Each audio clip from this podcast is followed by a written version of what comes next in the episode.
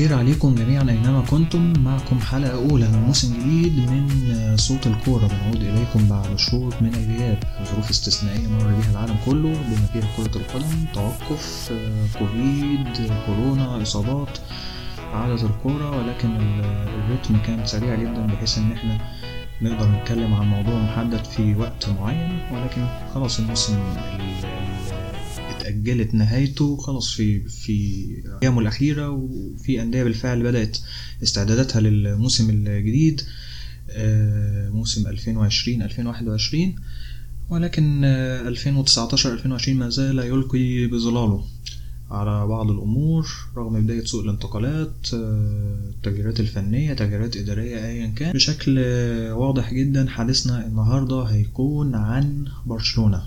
عن الظروف اللي بيمر بيها برشلونة مؤخرا والحقيقة مش مؤخرا يعني مش اليومين اللي فات ولا مش الأسبوع اللي فات ولا مش بعد المباراة الأخيرة ضد بايرن ميونخ الحقيقة إنها تراكمات على مدار سنوات وتراكمات كانت ملحوظة جدا وكان أي نقطة إيجابية فيها عبارة عن تصبيرة أو مسكنات أو أيا يكن المسمى. لكن في النهاية السقوط كان مريع للغاية ومؤسف للغاية بالنسبة لجماهير ومحبي برشلونة. بالتحديد موسم كان سيء للغاية كان صفري كان مأساوي أحسن الوصف. صفري من حيث البطولات. التصبيرة اللي كانت بتصبر الإدارة الجماهير بيها اللي هو ثنائية الدوري والكأس المحلية رغم خروج أوروبيا في كل موسم بسيناريو أسوأ من اللي قبله. خلاص التصويرة دي ما عادتش موجودة أو انعدمت هذا الموسم رغم إن ريال مدريد المتوج باللقب. ما كانش في أقوى أو أفضل نسخ ونقدر نقول. يعني ممكن آه كان في أفضلية ريال مدريد هذا الموسم على مدار 38 جولة وكانت يعني أفضلية ملحوظة.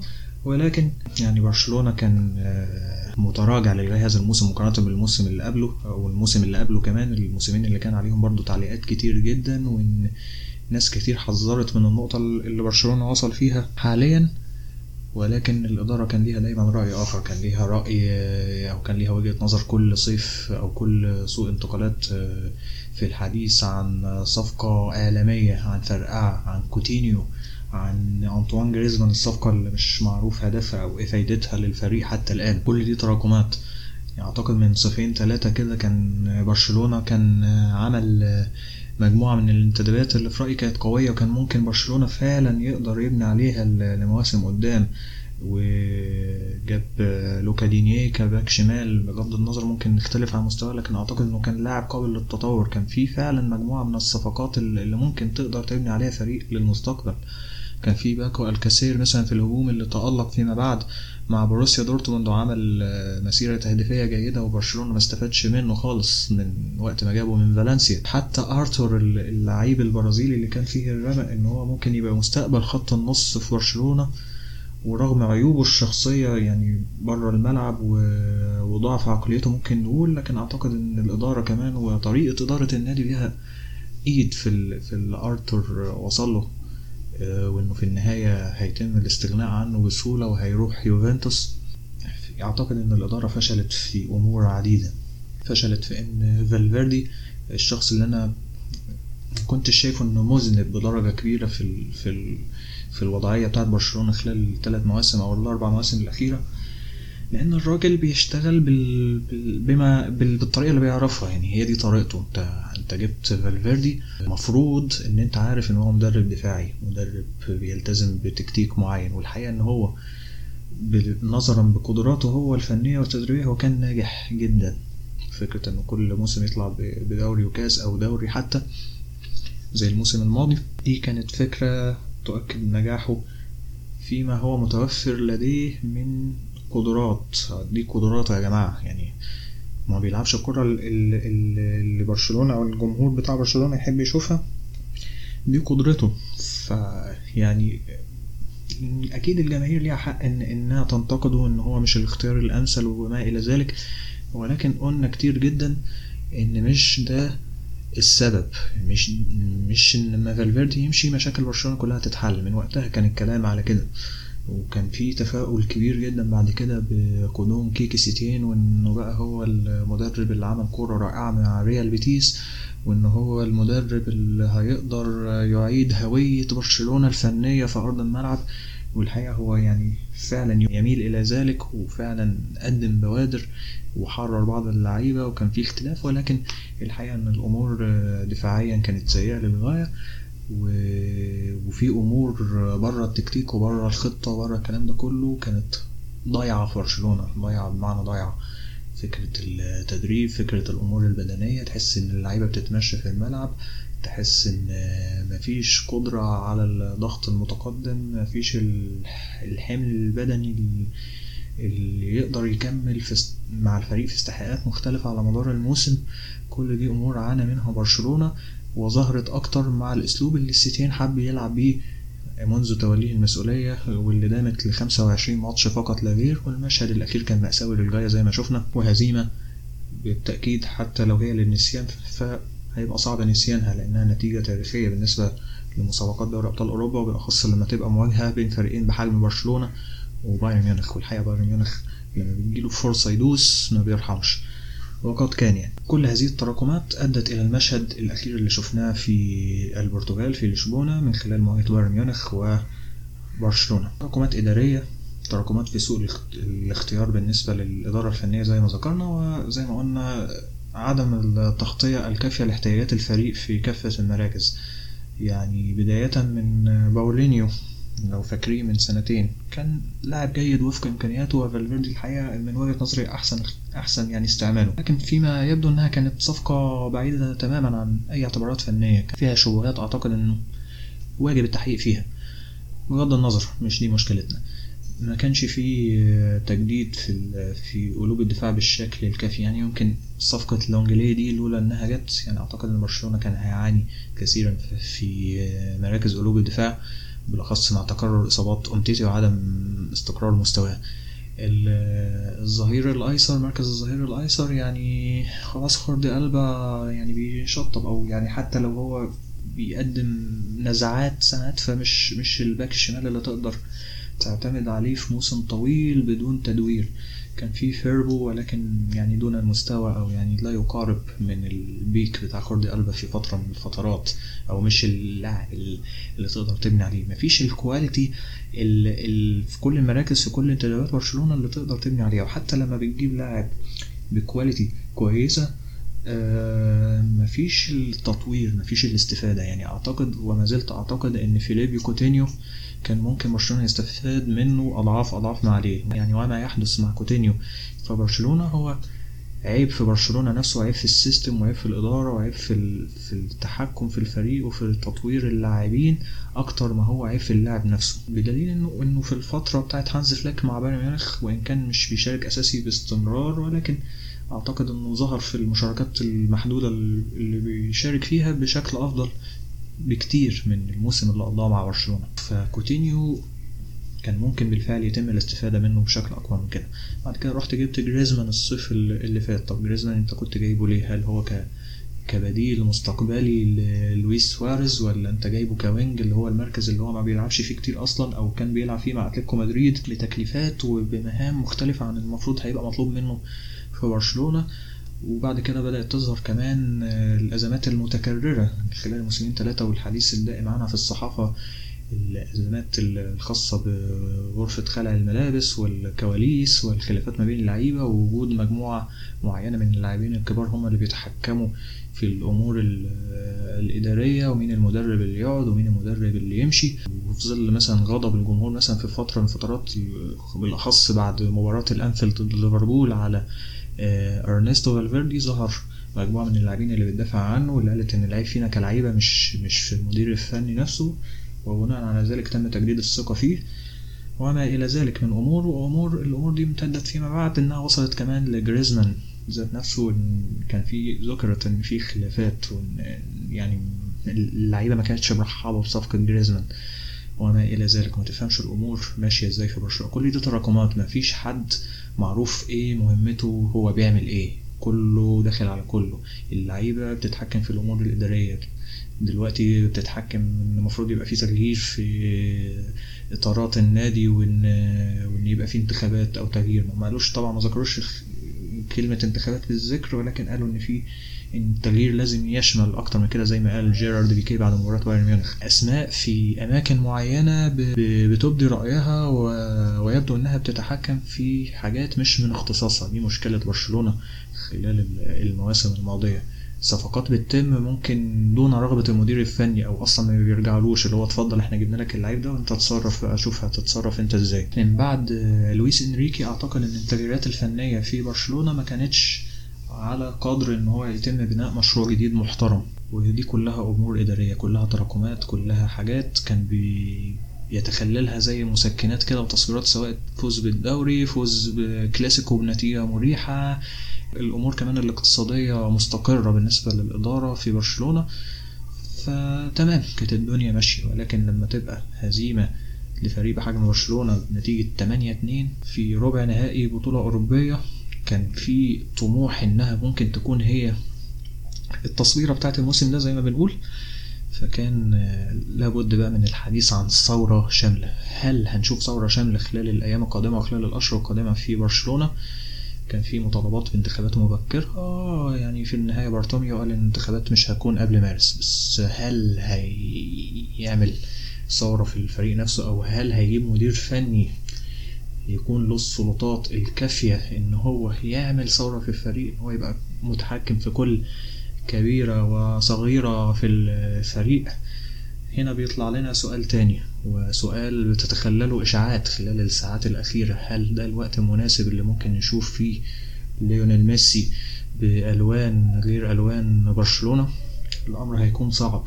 الأمر هيكون صعب فعلا. والأمر سلاح ذو حدين كمان لو هتبص عليه يعني ممكن يكون له إيجابيات ممكن يكون له سلبيات. في النهاية ميسي لاعب عنده 33 سنة وفي النهاية الجمهور عاطفي بدرجة كبيرة ويحب إن أسطورته على مدار أكتر من 10 سنين فاتت أو 15 سنة إنه ينهي مسيرته بالشكل اللائق مع برشلونة. ولكن بعض الجماهير شايفة إنه له حق في ظل ظروف ال- النادي الحالية.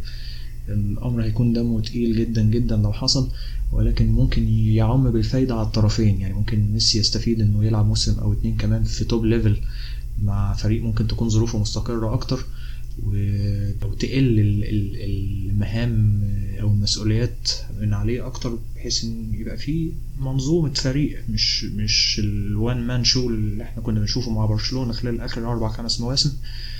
دي حاجة. من ناحية تانية وهو أمر بقى زي ما قلنا إن هو سلاح ذو حدين ممكن يكون الأمر له فايدة كبيرة مع برشلونة في ظل وجود مدير فني بالفعل له سلطات إنه يقدر يبني فريق جديد ويقدر يصعد شباب جديد ويقدر يعني يبقى فيه recruitment system أو نظام استقطاب للاعبين بشكل يناسب آه، احتياجات الفريق ويقدر يبني فريق محترم من بعد ميسي.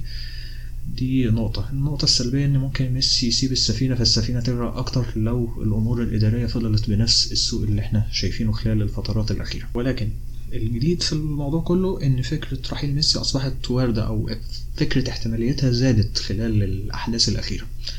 هل ده هيحدث؟ خلينا نشوف ما ستقول إليه الأمور خلال الفترة المقبلة.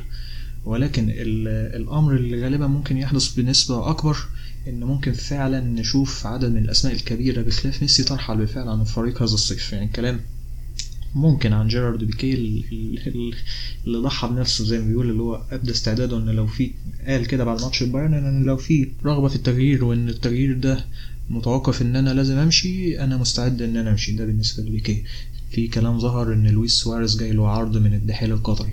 في كلام إن لويس سواريز برضه جاي له عرض إن اياكس امستردام النادي اللي تألق فيه في بداياته قبل أن ينتقل إلى ليفربول آه، بيرغب في استعادته من برشلونة.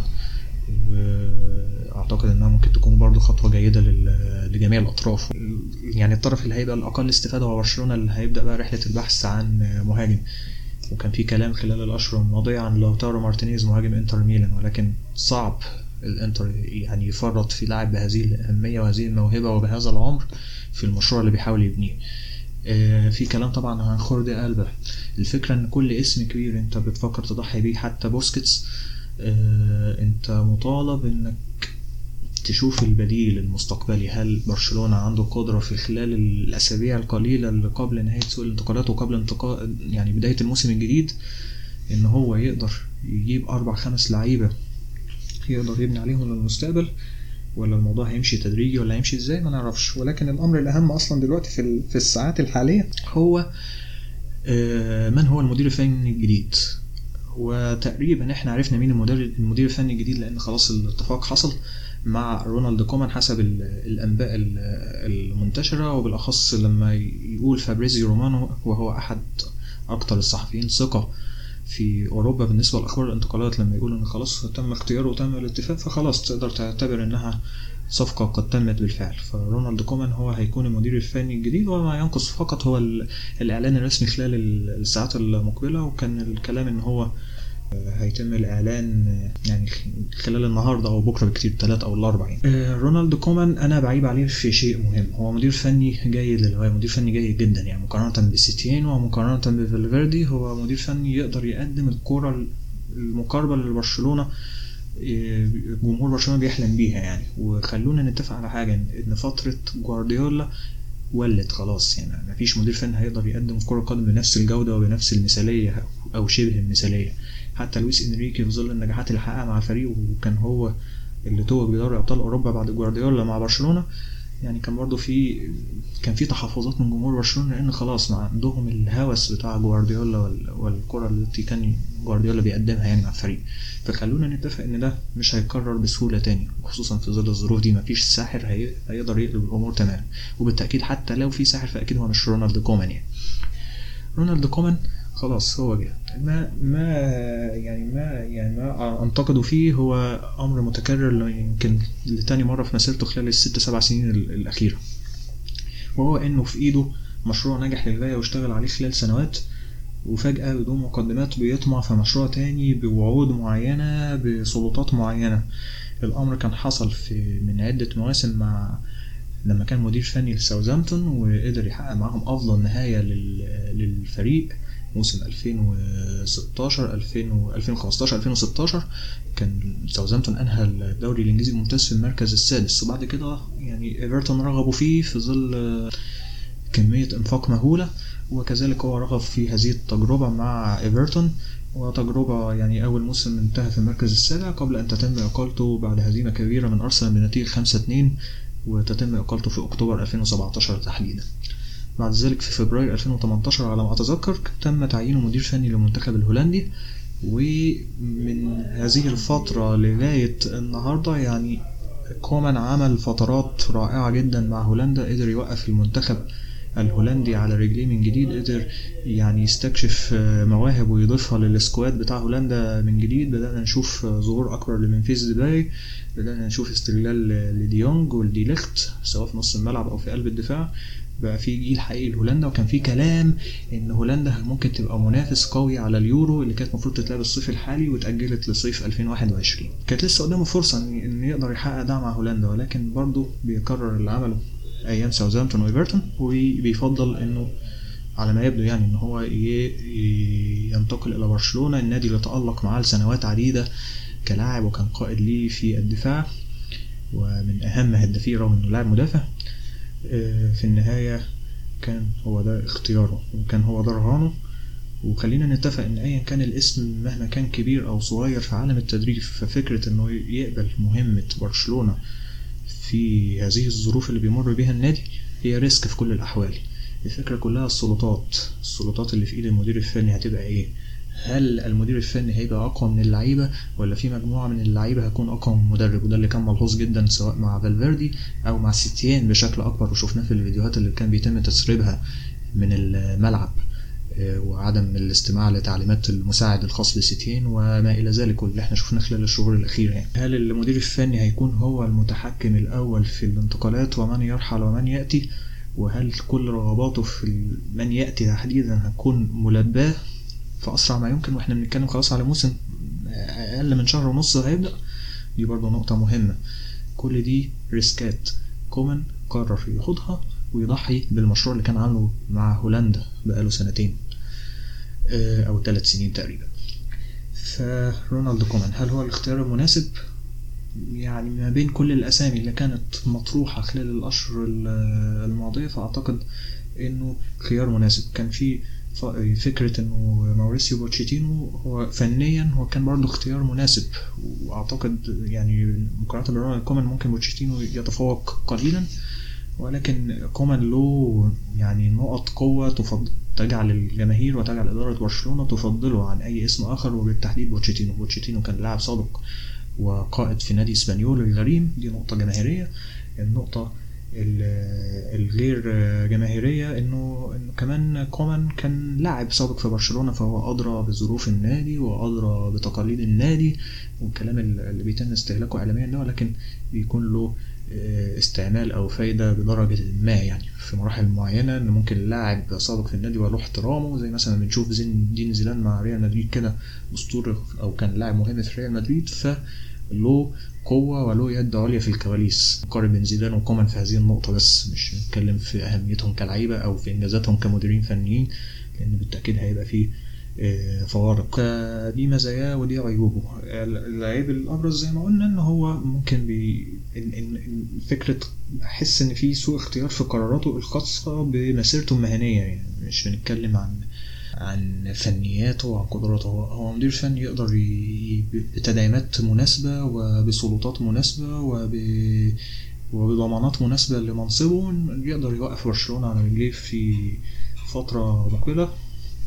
وبالأخص لو قلت الضغوط الجماهيرية كمان. يعني ما أعتقدش إن منطقي إن هو مطلوب إن هو يحقق كل شيء في الموسم المقبل أو يحقق أي شيء أصلا في ظل الظروف دي. فرونالد كومان هنشوف هيعمل إيه. بالتاكيد هو خيار مناسب وأكيد هو خيار مثير للاهتمام والأمر الأكثر إثارة للاهتمام لو تولى المنصب. هل زي ما ذكرنا هيكون له سلطة على ثوره في الفريق أم هيكون مجرد يعني اسم له تاريخ في النادي والتغيير بقى الفني والتغيير في قائمة الفريق هتيجي تدريجية وهيبدأ يشتغل بما هو متاح حاليا وهيشيل هم موسم ممكن يخسره من كاريره وبرشلونة كمان يخسره ممكن مع ضغوط جماهيرية لو ساءت الأمور يعني يتظلم كومان في العملية وتم إقالته زي ما حصل مع إيفرتون. من عدة مواسم مع سوء النتائج ولا هيتم الصبر عليه بشكل كامل. هل برشلونة من خلال كومان هيقدر يخرج من الأزمة دي بأقل الخسائر الممكنة أم هتكون من ضمن السلسلة المستمرة خلال السنوات الأخيرة وبرشلونة يخش في نفق أظلم مما هو مظلم عليه الآن؟ وجاز التعبير. حتى الآن مفيش كلام عن صفقات برشلونة قريب منها لأن مفيش مدير فني مفيش مدير تعاقدات كمان بالأخص مفيش مدير رياضي كمان لأن في حديث عن إن إيريك أبيدال ممكن يقال في أي لحظة. ولسه الأخبار متذبذبه في هذا الشأن يعني. ولكن التكهنات بقى والإشاعات الصحفية بدأت تظهر بقى مع قدوم كومان إن هو عايز فان دي بيك من أياكس. وعدة مواهب هولندية كده كان بدأ الحديث عنها إن هو ممكن يجيبها برشلونة. لكن مفيش حاجة ارتقت إلى الجدية لأن أصلا كومان لسه مبقاش مدير فني رسمي. ولكن أعتقد إن كومان برضو من الأسباب اللي خلته يمشي عن إيفرتون مش بس سوء النتائج ولكن كان سوء الإنفاق. يعني إيفرتون كان عنده قدرات الماديه وكل حاجة ولكن يعني كان له متطلبات معينة عايزها في الفريق وما تمتش. يعني يمكن الضربه القاضيه بين علاقته مع الإدارة إن هو كان عايز اوليفيه جيرو في صيف 2017 والصفقة ما تمتش وقتها وما كانش عنده مهاجم بعد رحيل روميلو لوكاكو من إيفرتون فكانت دي مشكلة مع إيفرتون كمان. الفكرة كلها كيف سيدير كومان الأمور. الأشهر القادمة والأيام القادمة والأخبار اللي هتبان بعد تعيين كومان رسميا هتبين لنا المزيد من الملامح. ولكن قدرنا نلخص الموضوع قدر الإمكان إن كومان هو أفضل الحلول المتاحة وإن مأخذي الوحيد عليه زي ما ذكرت إنه ساب مشروع ناجح جدا كان عامله مع هولندا وقرر ياخد ال risk ده.